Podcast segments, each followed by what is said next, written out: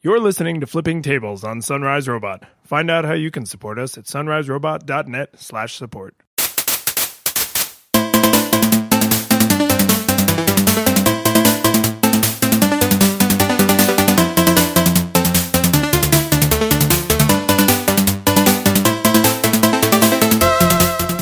Hey, welcome to Flipping Tables, episode 106. I'm one of your hosts, David Lyons. And I'm Michael Edwards, 106. I heard your sad little aw. Um, and uh, I think we have actually like a bunch of follow up, but the first thing is uh, something you're going to tell Yeah, us about. So tell us about a thing. Technically not follow up, but something I haven't uh, taken any time to mention is that I've started a new project related to podcasting, which is uh, I've joined a, a little thing called Raconteur Denver, which is a live storytelling event here in Denver. They, uh, uh, me and Amber Blaze and Derek Mund, um, we invite storytellers to tell little stories about a theme, sort of like The Moth and some other podcasts you may have heard of that do storytelling stuff. And uh, I record these live events and uh, produce the podcast version of it. So I kind of wanted to throw a little plug for checking that out. Um, the first episode just went live as of publishing this episode, and uh, you can find that at raconteurdenver.com, or you can, you know, the usual ways, searching in iTunes or or otherwise, you can find the podcast. Just look for Raconteur Denver podcast, and uh, it's a good time. It's a you know it's it's a really interesting live event because people are there's no notes. You're not reading a prompter or anything. It's it's very much a live performance of story, but uh, it's it's fun editing and capturing that too.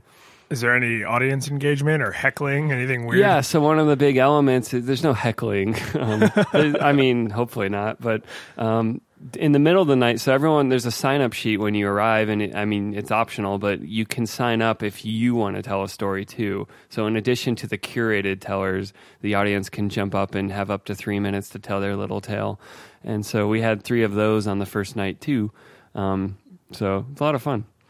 And does the do all the stories come out as one big episode, or is each story its own episode? Yeah, each night has kind of a guiding theme, like first muse or first adulting or first. Uh, this this whole year for the first season, I guess everything's first related, and so uh, all the stories are supposed to be related to the theme. Okay. Yeah, that makes sense to to wrap those all together. Mm-hmm. It, it kind of reminds me of uh, a little bit of the Story Collider. You ever listen to the Story Uh-uh. Collider? It's uh, it just it's a similar kind of um, not necessarily professionals, but people with really interesting stories.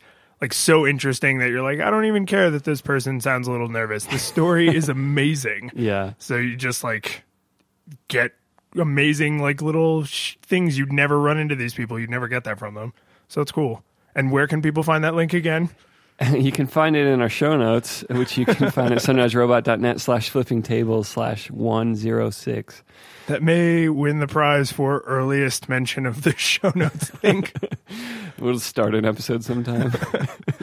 um, I so I actually have something similar to this. Uh, so Ben Orenstein, we talked about this uh, a few weeks ago. Uh, Briefs.fm, one of the the many services that's cropping up that's trying to do something new and different with with podcasts. And uh, Ben listened and he he was like, "Yeah, I would love to get somebody in there who who's got like a lot of mixing and podcast experience." And I was like, "Heck yes!" So I uh, I just spun my thing up. Hopefully, by the time this episode this episode of Flipping Tables airs, I'll have a, a link in the show notes where you can go find it. But I'm uh, they're doing an algorithmically driven mixing, so I'm going to just pick random microphones and random settings and see how well the algorithm handles that because I really would consider outsourcing that job to a robot if it does a good enough job. Well, especially for a solo show where there isn't more complicated mixing that needs to happen. yeah, I mean, it's all the shows are, you know, there's no theme music, there's no Just go. ad reads. yeah, it's just and and you have a maximum of three minutes. So no matter what the quality of the audio file is, if it's longer than three minutes, they kick it back and they're like, nah. So they're going for kind of like a Twitter of podcasts, Yeah. like lower all the barriers, make it you know more informal. Is and just uh, kind of like as time goes on, communications take away the like. Used to be letters had to have the official king's seal and like all this dressing and fabric on it, and and then email started off having like greetings and signatures, and people still have that crap on it, that, you know. and it's like we don't need all that fluff now, so maybe podcasts can shed some of the the dressings. Yeah, especially for people who aren't trying to make uh, like an NPR clone, right? Like someone who wants to make uh, the serial clone, like it needs to be highly produced and have music underneath. And I mean, you could do all that stuff with briefs because you just send them a music file or an audio file, and then it it uh, does the algorithm and posts it. But it would have to be less than three minutes. yeah. So uh, it's it's not only for, like for me as someone who mixes audio, I think it's interesting on the algorithm side, but I'm also really fascinated by this idea of cramming all of my thoughts into less than three minutes. And uh, I mean, you know, anybody who's ever listened to this show is like, you'll never be able to do it, Lyons. But half I'm gonna try. exactly right. So yeah, we're both doing. We're not. We're not breaking the band up, right? this isn't our, our subtle way of saying like we hate each other but we are both doing other things. We have an open We're relationship. seeing other podcasts. um, so actual follow up. Uh, yes. Twitter did exactly what they said they weren't going to do. and I don't think I have this yet. Do you have this option? Yet? I found it in the mobile app. It, I did have a switch now for. I forget right. how how they labeled it, but uh, it's opt in, so no one has it automatically. It's yet. opt in for now. Yep. um, but I haven't actually noticed any difference so far. But maybe I open Twitter too often for it to need to summarize what I missed. Um, so so far, it's kind of been not very transformative for me. So that's either damning for what they hoped would happen as a result of this, or encouraging if you hate the idea of it. Um, I mean, supposedly the idea is if you don't open Twitter for a long time, or there's a ton of tweets in between you opening it, then it'll first show you the, the what it thinks is the best stuff, and then it'll revert to chronological after that. Which they've sort of been doing the like while you were away. Yeah. Thing. It just which, won't be labeled as such anymore, I guess. Yeah, I don't. Uh, this whole the fact that it's opt in makes me very happy if it stays that way like I would be accepting of this if it stayed that way or if you created a new account, maybe the default was the algorithm, but it was really clear like, hey, you may have heard that Twitter is real time reverse chronological order. It's not. Yeah. Um, but here's the button if you want to change that back, right? I still I I wouldn't agree with that, but at least I would say like, well, okay, you, you tried to compromise. Yeah and it's under this thing called timeline personalization. I don't know how it's personalized, but that's where the switch is. Um, well, in, the, in the, the thing I find settings. so irritating about this is that not that they're doing it because that's a matter of opinion, but Jack Dorsey literally said, We're not going to do that. and not only that, but he said, We're not going to do that next week. And then lo and behold, that is exactly what they did, exactly on the the day that it was rumored that it was going to happen. So I don't know that that shakes my confidence in him to deliver on his promises when he he didn't say like, "Oh, we don't comment on rumor and speculation." Like he over, he overtly yeah, he should have said, pulled the Apple PR. yeah, yeah. I mean, the any of that would have been fine, but I don't know whatever. Maybe it's and the beginning I, of the end. I wonder Twitter. if there was any last minute changes to the way they refer to it or the rollout details of like maybe it was going to be opt out, but they were like, oh, oh no, we have potentially gotten caught with our pants down.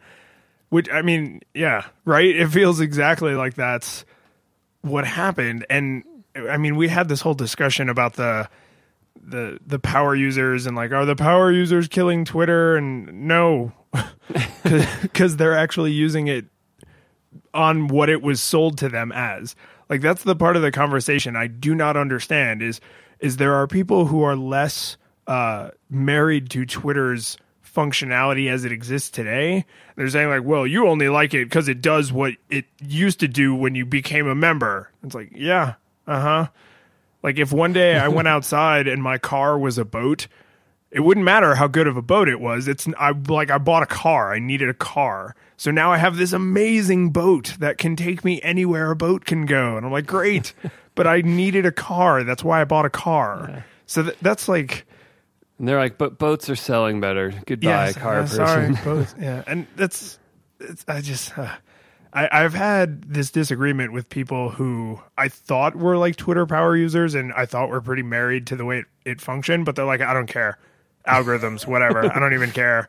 So now I'm like, ah, these other people who I thought would be on my side are not. So maybe I really am the cranky old man. In my day, Twitter was SMS only. you had to tweet everything to 44, 44, 44, and god damn it, we liked it.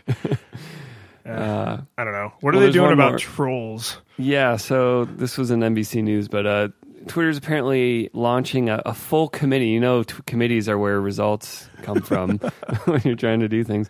An anti troll cyber safety committee.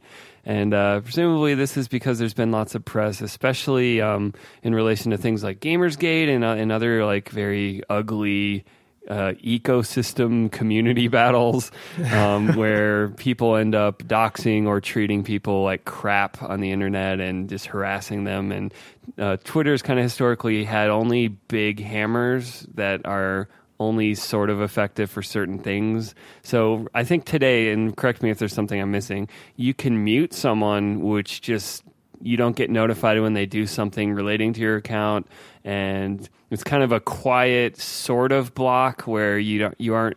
It's harder to stumble upon what someone is trying to do to you on Twitter, but they don't know they're blocked. They have no way to know that they're muted. Um, well, yeah. not- so th- there's muting and blocking, and if So, yeah, then the other one's blocked, blocking. Yeah, you know it. it's easy to discover because you just look in a incognito window. Oh, I can see the account. Look in your signed in side, and you can't see it. And it's uh, and then people, you know, people that are trolling or harassing just set up a new account and start going about their business again immediately. So blocking doesn't work at all. Muting is not a full measure. Reporting someone sends it into a black hole. Um, you can say this person's harassing me, but how many days? what is that process like? I don't know. Oh yeah, So it's it's total like oh no your your call is very important to us. Please stay on the line. It's yeah. Uh, and I, I just can't imagine if, if you're Zoe Quinn at the heart of Gamersgate and you're just people are just flinging crap at you nonstop. They're finding your address. They're doing awful things. Um, blocking ain't going to do it when there's hundreds of people doing this to you. Um, so what do you do if you're Twitter? I mean, what is this like? How like put on your cyber safety hat and what what can you do? Twitter is such a public platform. It's it's by nature intended to be public conversation. So how do you police this? Uh, I think this is one of those things where uh, you need to invest in human labor and not unless there's some kind of amazing algorithm I've never heard of, but uh, and no community has ever decided to leverage. But I think it, you really need human beings who know what the, the policy of the company is, who are charged with and empowered to act on these kinds of situations. So if you're, um, you know, like one, one of the women who's being harassed and, and doxxed and swatted and in like the Gamergate thing, there are humans who re- read these reports and actually look and say like you know this person's banned this person's banned this person's banned because we're not going to tolerate that and Yeah. eventually i think you can create a high enough bar where it's like yeah you can just keep creating new accounts and there's some ways you can kind of get in the way of that like ip filtering and stuff that's not very good but if you create enough hurdles eventually you make it not practical right? Yeah. Not impossible, never impossible, but just impractical to harass someone.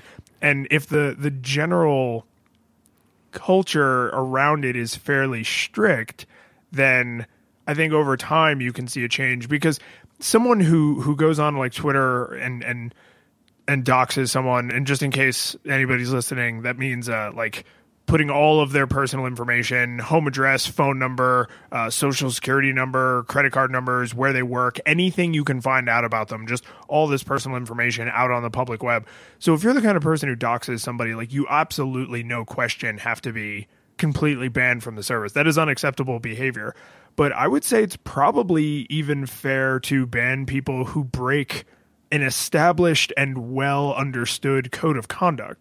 Like if you are going around calling every like black person you can find on Twitter the N word, like yeah, that you don't deserve to get a platform to do that. Like Twitter is not required. Twitter can decide not to allow that. Yeah, they're not. They're it's not, the government. Free speech. Yeah, exactly. Um, and and whenever someone says like, "Oh, well, nobody's going to use your platform if they're censored," and it's like, ah, this is not that.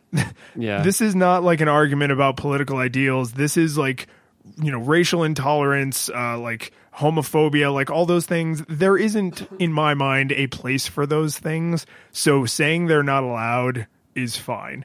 And I don't need to hear any like slippery slope arguments from anybody.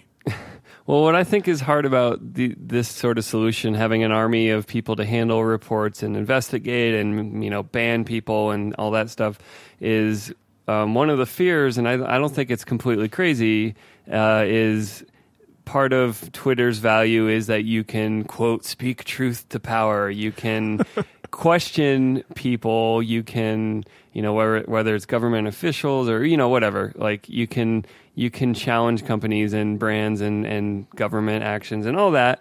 And all of that machinery you describe could also be used to censor like civil dissent.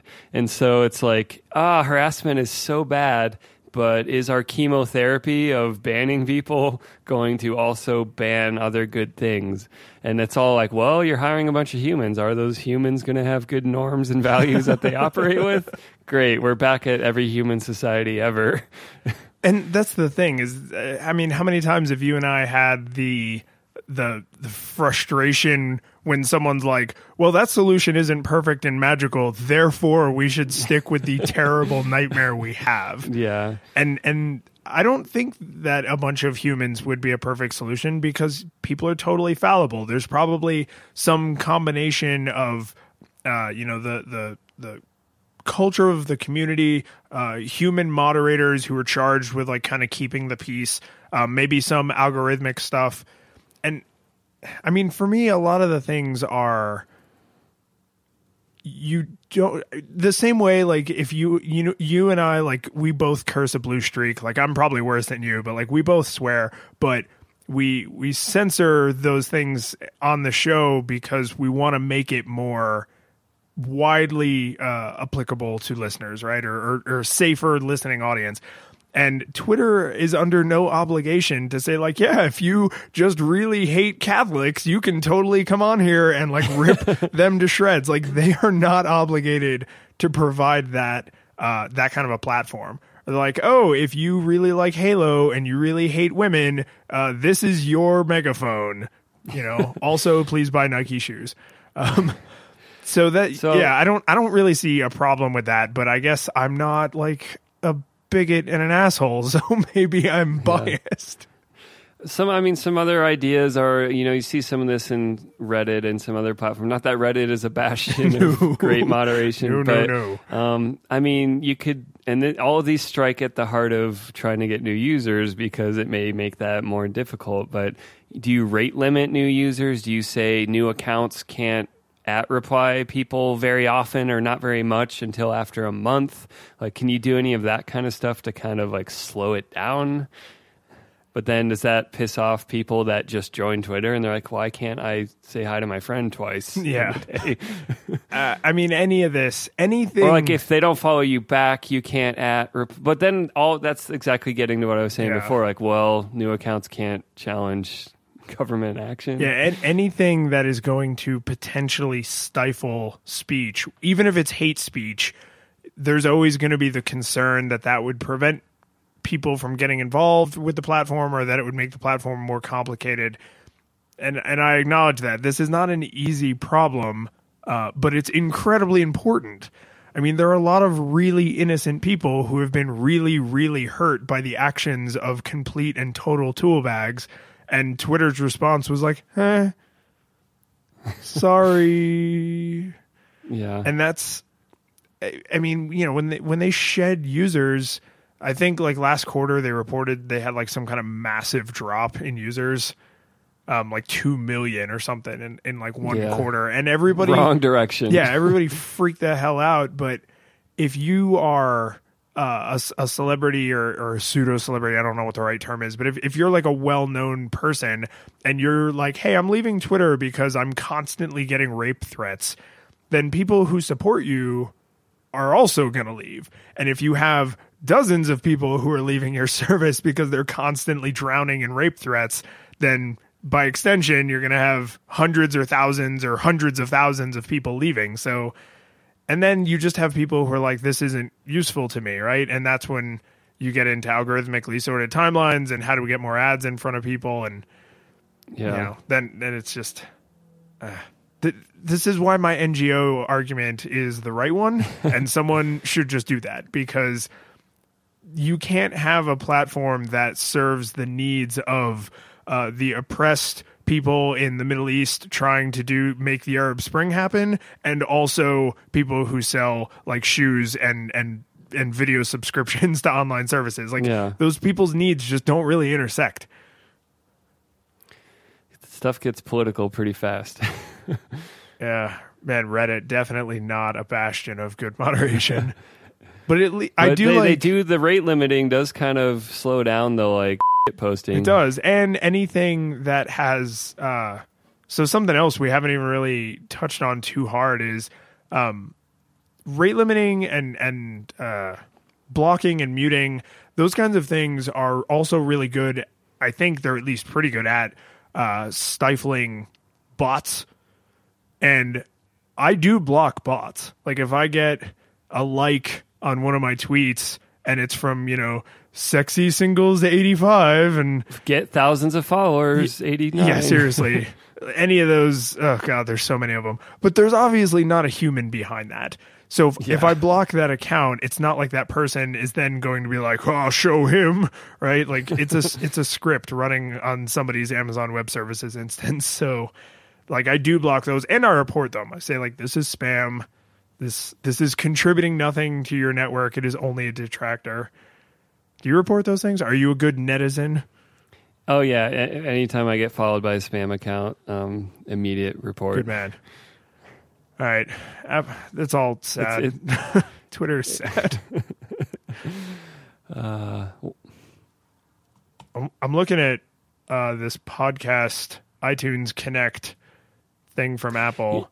Yeah, so this is new, um, which, you know, whatever you think of it, and we'll get into it in a second, it's better than what they had before, which may not be saying much at all. Which was nothing? Um, when you wanted to submit a podcast to uh, Apple to get it in uh, the iTunes directory, you had to go through iTunes and click on the podcast section and then submit it in the web view inside of iTunes. And that was just somehow the iTunes web view is like the slowest browser ever created. It's crazy. It's so bad. And uh, I mean, we don't have to get into that today, but um, just the fact that I can use a Chrome browser to submit a podcast to iTunes or, or check if it's reading my feed correctly, um, that's good. so I want to know when you log into this, what do you see? So I signed in with one of my Apple accounts. I didn't use the one I use for everything because it wanted me to change my password, and I was like, nope. so I, I have a second Apple account that uh, it's a long story, it doesn't matter. But um, I signed in, and I just saw nothing except a plus to add a new podcast because there was I didn't have anything else associated with it. So this is what I'm trying to figure out. Um, all of the Sunrise Robot shows have the Sunrise Robot information associated with them. Like it's in the RSS feed. Anybody can go in there and see what it is. Um, yeah. Why do I have one random show from Sunrise Robot associated with my personal account? So it probably maybe which is it eclectic Yeah. So you were the one who submitted it to iTunes, and I submitted the other one. So if you went in, you would see all those shows, even though they are not associated with that Apple ID, other than you're the one Well- who said, hey, this show exists. Yeah, since I was the one that added it to the iTunes directory, I'm the one that manages its existence in the iTunes directory. Okay. Now, Is granted, I can't like, edit. Begging to be manipulated in a bad way. Like I could just find anybody who, for whatever reason, hasn't put their show in iTunes and then be like, oh, now it's mine. Well, it's dumb, but there's not a lot of damage you can do. You can't edit the feed. You can't edit anything about it. The only thing you control is whether it's in the iTunes directory or not. Uh, you can edit the feed. I wasn't able to. It lets me look at the feed. Specify an RSS feed URL. So you can change the URL, but then that's going to transform the entire podcast, and it'll have a new title and everything. Oh, yeah, I guess that's true. So that you really will just be submitting a new podcast if you change that feed. So you can't really hijack. You can just add or remove. Well, then that makes this literally just a view of things you should know you already did. yeah, I mean, I found it useful because I, I was building the new feed for uh, Raconteur, and it just instead of submitting and then having them come back and be like, "Nope," it lets me preview what it actually read and if it's correct. And Oh, so you, you get um, the validator before you submit. yeah, Okay, so that's actually the luxury here. yeah, that's the new thing. I'm not having to be in iTunes at all. Well, that, yes, that is a tremendous luxury. that is a feature. But does this, I mean, broadly to you, the fact that Apple has said, like, hey, we remembered podcasts exist, is that a good sign for for podcasts? Um, I, this isn't much of a sign of anything to me, other than they decided that. I mean, they already have this tool set up for their apps and uh, other things. Like the we have the pseudo book is in iTunes, so the the book submitter is very similar. It's a website. It's got all the the same like click a million times to do things kind of interface. so it's it's kind of like I don't. It doesn't really tell me anything other than that they realized it being in iTunes was colossally dumb. So, like 15 years after that was the only way to do it, they were like, hmm, maybe a website. yeah. Well done, Apple. But maybe they're, they're gonna maybe they're gonna unveil bigger plans. But I don't know. I'm not. I'm shaking my head over here for for you listeners. All right. That so that was there was uh some of those things were loosely grouped into what you might call follow up, but uh show proper. Yeah. Yeah. What do we have? What do we got? So Some gaming stuff. yeah. Amazon released uh the Lumberyard, which is based on the Crytek engine, and they're like, hey, build games for free, like AAA games, and uh, also eventually we'll release a version for like mobile and for Mac and Linux. Uh, come, come build games with our stuff. Do it. Yeah. And uh, also, uh, hey, you may want to use uh, Amazon Web Services. We uh, we Yeah. coupled those in pretty tightly, so it's really easy. And the thing I didn't know about these gaming engines is when you buy or license a gaming engine, you're very much licensing it. So every copy you sell, there are royalties to the engine. So if you use, I don't know, like the the Unreal Engine, right, a super popular engine for AAA Yeah. games, every copy of that game you sell, some of that money goes back to Unreal, or worse, if you can't sell your game for a large enough sum of money, then you're actually losing money on every copy because you have to pay that licensing fee.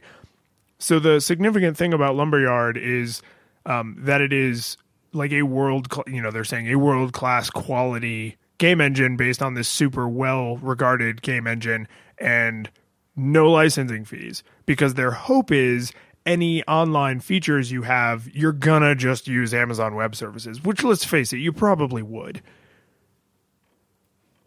Yeah.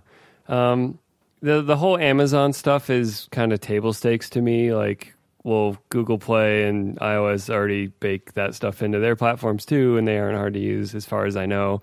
Um, so it's like, good job, Amazon. You should be doing that. um, but you're right. The the lack of any royalty or licensing fee on the engine is notable.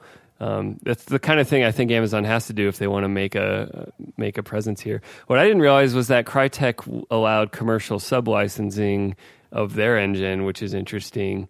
Um, well, I guess it's sort of not commercial sub licensing, but it was presumably Amazon's going to be paying them some. Either it's a lump sum to say, "Hey, don't worry about this," or it's some other arrangement. Yeah, that part I'm not sure about. But I mean, if they're doing the Amazon thing and they're like, "Hey, we'll absorb the cost on that. Just use Amazon more." Right? I mean, that's their entire MO.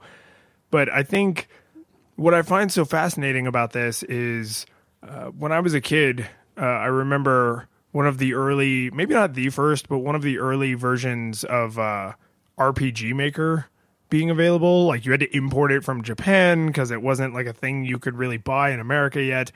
And then uh, all kinds of tools coming out like through my my teens and into college that made it easier and easier not to just build a game, but to build like a, a decent game, right? With like a decent engine, decent graphics or retro graphics if that's what you're into.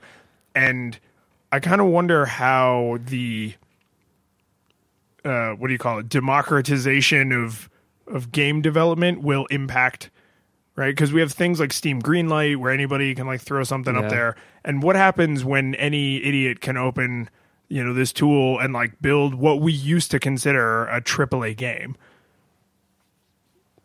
So um, I was I'm reading up on Unreal's licensing terms, and it's actually pretty generous to the point where I wonder what developer would like it. Why would I mean? I guess free is better, but so Unreal's licensing is um, you only have to pay them if you make more than three thousand dollars on your game per year. And so if your game, if you stop offering your game, or you know you start start selling like crap, uh, you no longer owe them anything. And uh, once it goes above three thousand, you owe them five percent, which is not nothing. um, so you know five cents on the dollar um, after three thousand but i mean if, if of you, your of your revenue, not your profits or any other. if, if you're uh, a 13 year old who loves video games and you're like man i'd love to make a game which is more enticing five cents on the dollar or none cents on the dollar Obviously none, but if you're like, oh, all the best games are made in Unreal, I want to use Unreal, I don't think that's maybe going to scare you as much. Probably not. But I also wonder if the difference between oh god, I have no idea what the industry term for this is, but like different engines have a different feel to them, you know? Like the Unreal like you can usually tell when a game is made in like the Unreal engine. And like the the minute Fallout 4 footage came out, everyone was like, "Oh, look, it's Skyrim in the future." Right? Like you can just tell that it was like built on top of the same engine. Um RPG maker games tend to feel like RPG maker games because they use like the default tile set and they use the default like battle structure and everything. So is there possibly some leverage there where it's like, hey, this is built on a powerful and easy to use engine, but it's not the one that everyone uses, so it's not going to look exactly like theirs. Well, I wonder how much this mirrors like professional tools in, in any field where it's like one of the engines gets the best middleware or plugins or add-ons like yeah unreal engine games kind of look like unreal engines games but maybe some enterprising RPG maker built a whole bunch of cool tools that plug into the unreal engine that make it easy to generate npcs and villages and whatever like i don't even know what would be in that space. Then that i mean that kind of stuff is going to influence you and you might be like crytek's free but all these cool little scripty things don't exist and so i want to go over here. So Yeah, I mean, it's. I would love to hear from anybody who knows a lot about game development, but I'm just. I'm always happy when someone says, "Hey, here's the tools to build stuff," and then Yeah. we'll we'll talk later about how we're going to make money on this. Right, so for Amazon, it's on uh, the web services if you do online stuff, which is fair because if it's an offline only game, what do they care? Like, it's not hurting them. Yeah. Um, with Unreal, it's because they want to continually develop the engine. They're, you know, they want a piece of the action. yeah I, I, if you're crytek it's because you want your engine to become more prominent Yeah, Um, there you go. So everybody, if you want to you want to be the unreal engine yeah, next everybody time. stands to gain, and I don't feel like anybody's really getting ripped off. Like this is one of those situations where more, you know, it's like bringing literacy to the masses. It's like, oh, you okay? Here, now learn to read and write, and then maybe you'll write something interesting. And if not, there's a billion other people. Maybe one of them will. And I don't forget how to read because you learned how to read. It's uh, there's some like kind of uh, hippie give peace a chance phrase in there. Like it's it's right on the tip of my tongue about like sharing love. Like you don't lose love when you give love, so give more love. There's there's a Beatles lyric in there somewhere. one of the comments on kotaku is uh, i already made my own walking simulator it's called everybody's gone home to the firewatch Instant Steam greenlight. I do think it's interesting that Amazon, which is pretty historically platform agnostic, is like, eh, PC games only at first. But like they didn't even launch with like OS X support or mobile support. Like they, it's in beta just for Windows. Yeah. Well, that's where gamers are if they're not on a console. No one cares about Mac games. And I'm sorry, I, Most importantly, Mac Apple doesn't care about that- Mac that's games. the real problem, isn't it? And I may have missed this in here, but can you develop for consoles with this? I don't know. I- I- if they didn't build it in as like giving you tools to export that way, it's probably not easy. I mean, the PS4 and, and the Xbone are x86 architecture, but that doesn't mean it's Yeah. like, oh, you can't just run Word on it. and yet, no. I don't know. So this will be cool. I'm I'm always happy with more creative tools in the world. So we have another gaming topic. Uh, this Hey, VR hey, Leviathan. this is about interactive well, you got something else to storytelling. say? Don't just lump it Oh, into sorry. gaming, Michael. That's Sorry. that's small-minded. All right, tell us about this. So there's uh, this video, the Leviathan project. Uh, they call it the future of storytelling. Not hyperbolic at all, but it's uh, it's basically an ad for something that Intel's working on. And the video is is cute, and there isn't a tremendous amount of substance to it. But um, th- what this really made me think about is something we've talked a little bit about before, and uh, the the famous um, uh, Roger Ebert quote that you know, like no game is art or arts or vi- video game or, or not art. Is that what he said? No video game is art. Yeah, that they're inherently narcissistic and are different than Right. art forms. Um, so th- this idea of what kinds of movies and stories can we tell when we have like VR and also smell-o-vision and also surround sound, you know, like uh what do you call it, 3D sound and and all of these other tools that Yeah, something against 3D sound. I don't know. It's just it makes me think of 3D touch, which I do have something against. Uh, but yeah, so like Not 4D touch time. that's the one they obviously should have stuck with.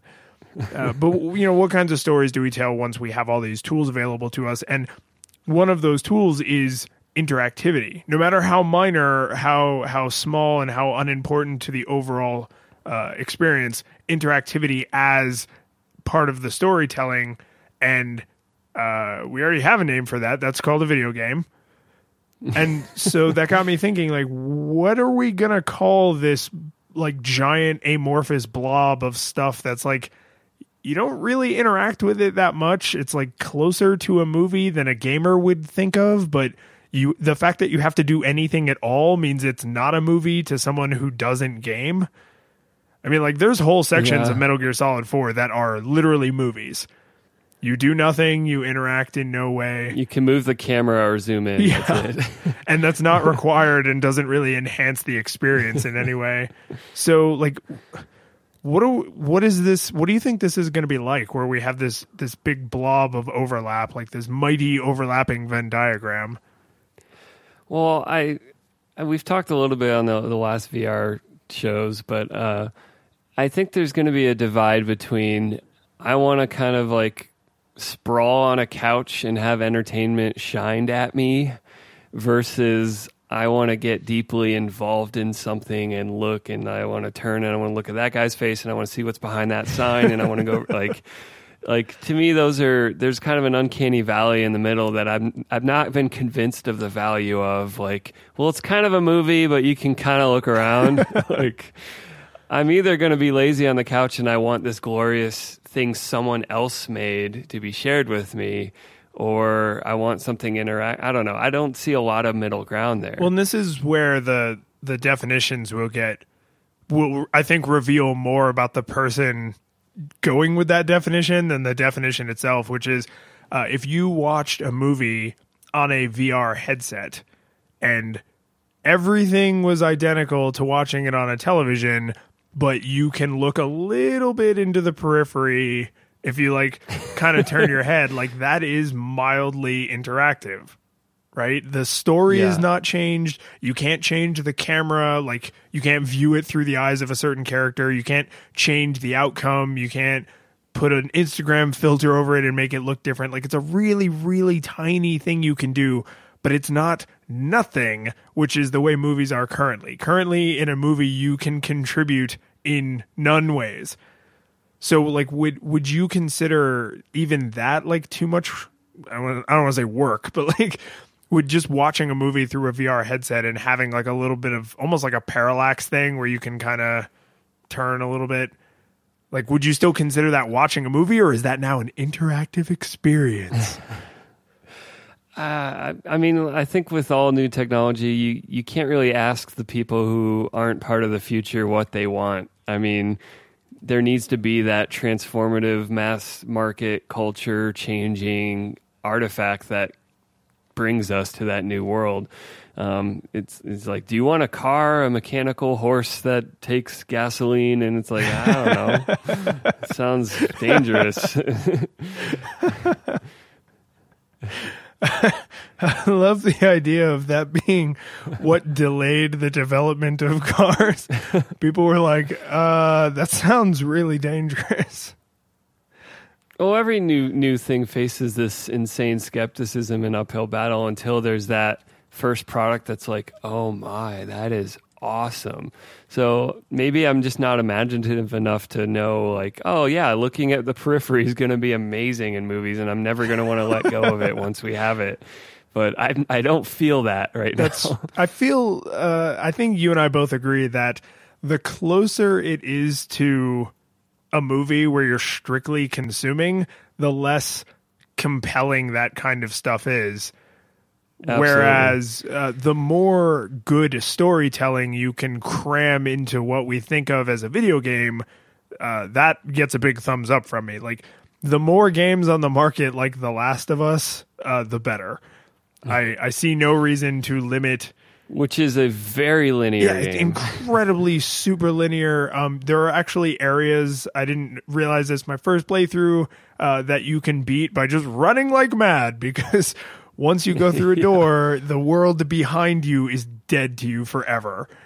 So you can Yeah. kind of like cheat the rules of the game engine by saying like, ah, "I went through a door."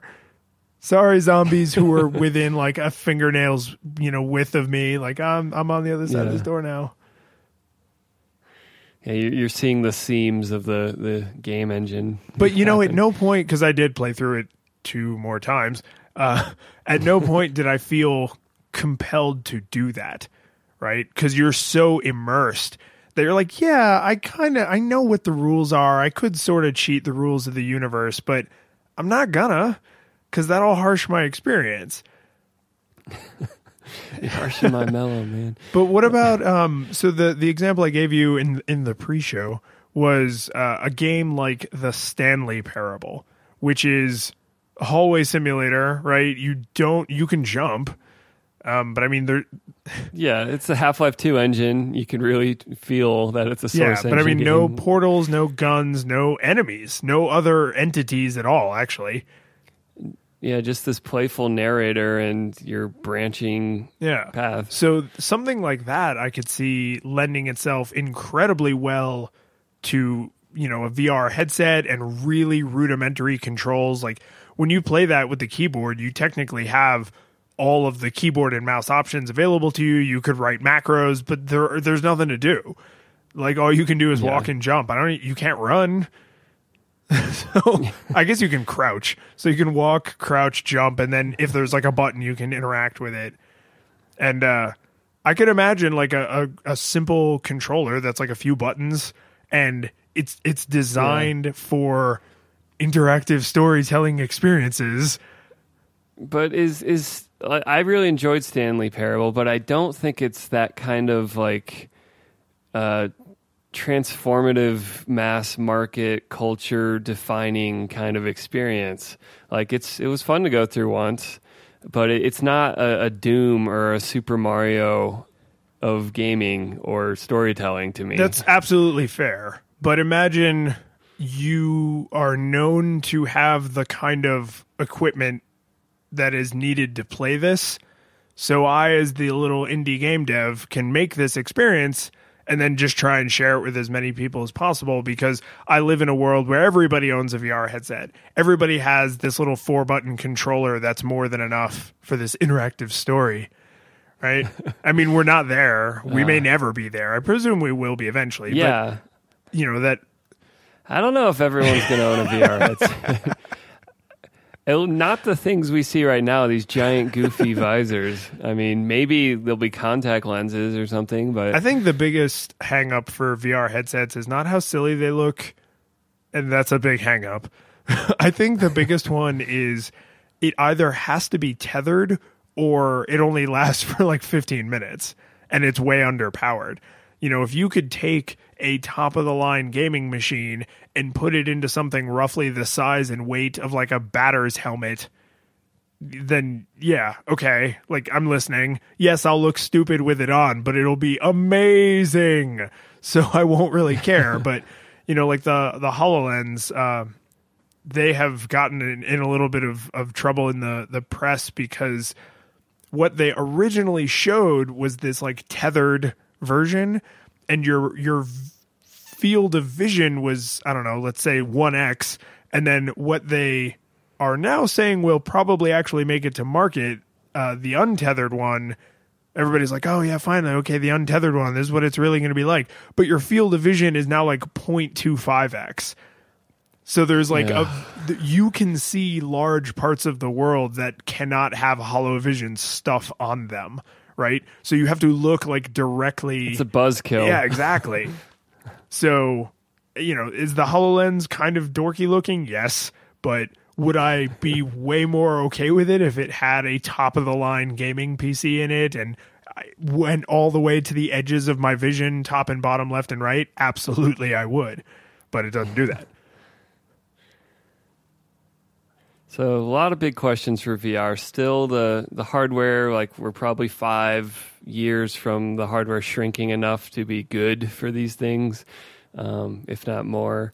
And we we also have format and, and art questions on like what do you make for these? And I, I think I don't. No one. I mean, there, every once in a while, there's that McLuhan visionary that's going to say something about the future. But I think mostly we just need to make a lot of bad stuff until someone discovers what's really good. That, that feels like a pretty fair assessment. I, so here's a weird uh, offshoot I don't think we've ever gone on. Um, and I know you haven't watched all of Rick and Morty, which you totally should.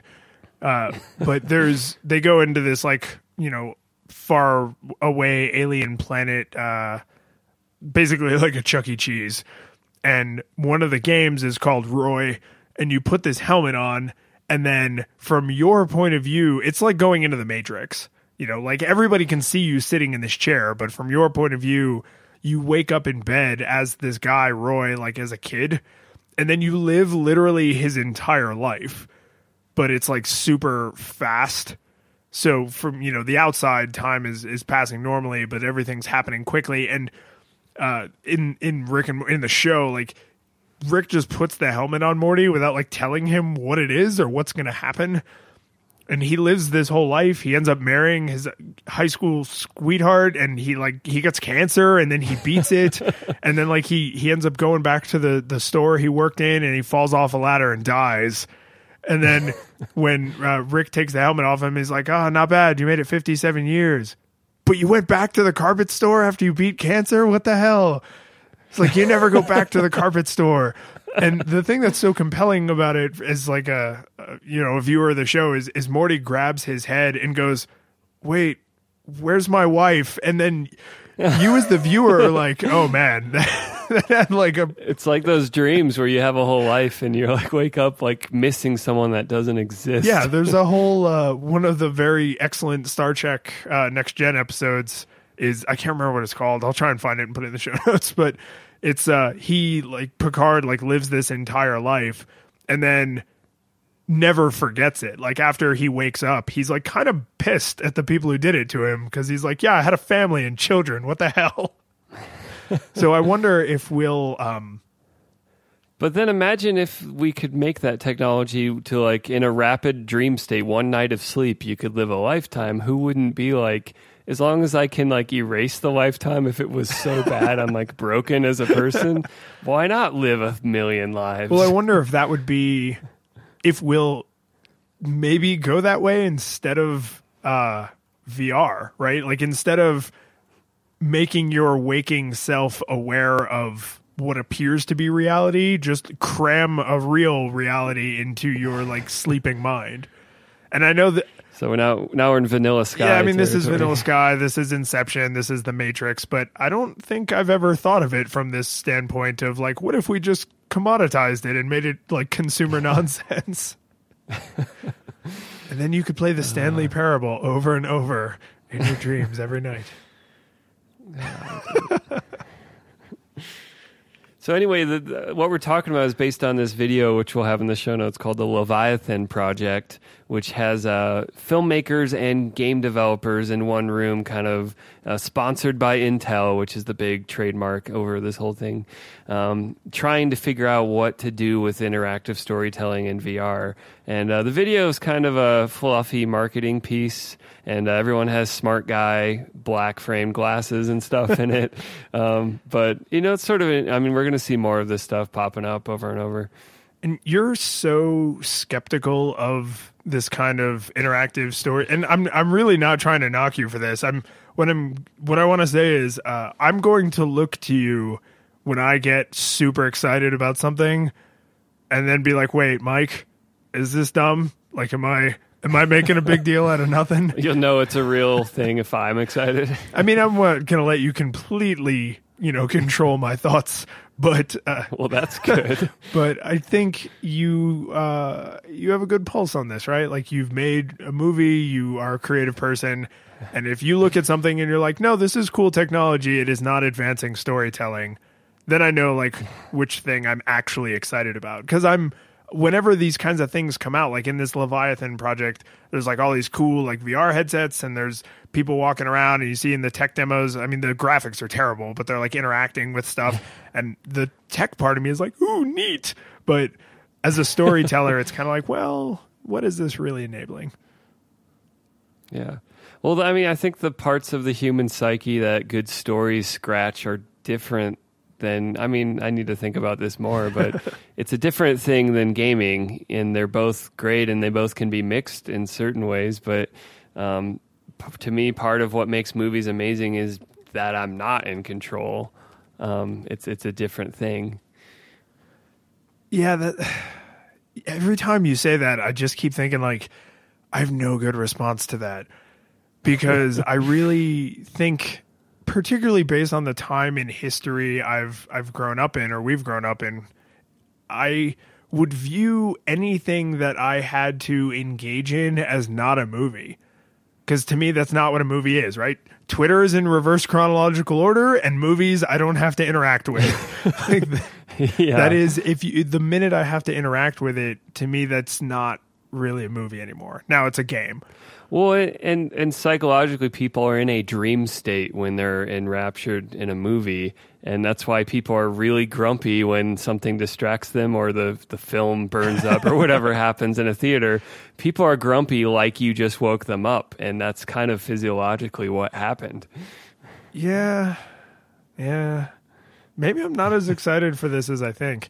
Maybe I just want the holodeck so I could play really cool video Oh, I still really want to try it, but I want to try it for games more than I don't know than story. But again, I'm I'm that guy on the early side of history, and something could completely change my mind or show us something new. Okay, so here I got this. This will be the last thing until I think of something else. This will be the last uh, question I'll pose to you. So in Star Trek, a lot of times uh, when certain characters use the holodeck, they are using it specifically to live out the life or story of, uh, you know, like they want to be Sherlock, right? Or they want to um, be George Washington, you know, like in, in a famous battle in, in the the the not Civil War, um, the War for Independence, also the Civil War. He he was everywhere. Um, what would you think about that? So you have like a favorite book. Let's say it's The Hobbit, and you're like, okay, I am going to do exactly what Bilbo did. I just want to see it from his point of view, right? So like, you're not allowed to break the universe. You can't go off the grid and kill Gimli like midway through. but you you're doing it like first person. So it's kind of like a game, but you are rigidly locked into exactly how the story progressed. Isn't that what the video games already are for movies?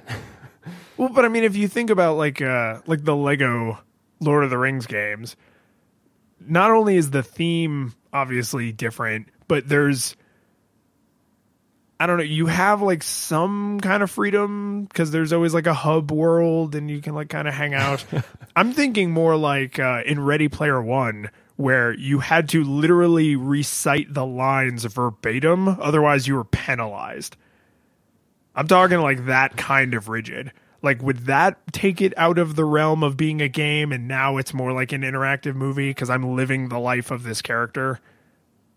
Well, then you're you're following a script, but I don't know. Can you really lose yourself in that thing when you say something wrong and it's like, nope, repeat the scene? And you're like, ah, damn it, I have to, Uh, right. I have to look up what Bilbo said. I have to look up which steps he walked. Right. So you can't get into that, That's that taking you out of it every other second. It's more like you're constantly rehearsing for a play. Yeah. Hmm.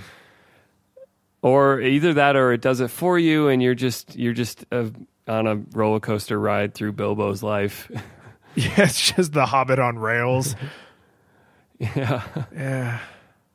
I don't know. I I still I can't get over the idea now that anything that counts as interaction means it's not a movie anymore. I've broken this concept for myself. All right, I need to stew about this for another week or two until I think of something new to try and pin Yeah. you into a corner mm. with.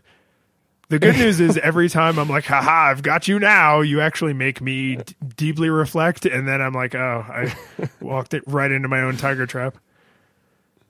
Well, maybe one of our listeners has some brilliant idea about what what are movies and how are they how do they relate to this? We actually stuff? we have uh, at least one listener that is is uh, likes to shout at us on Twitter, and he works for a movie studio, so I would be particularly interested in in his viewpoint on this.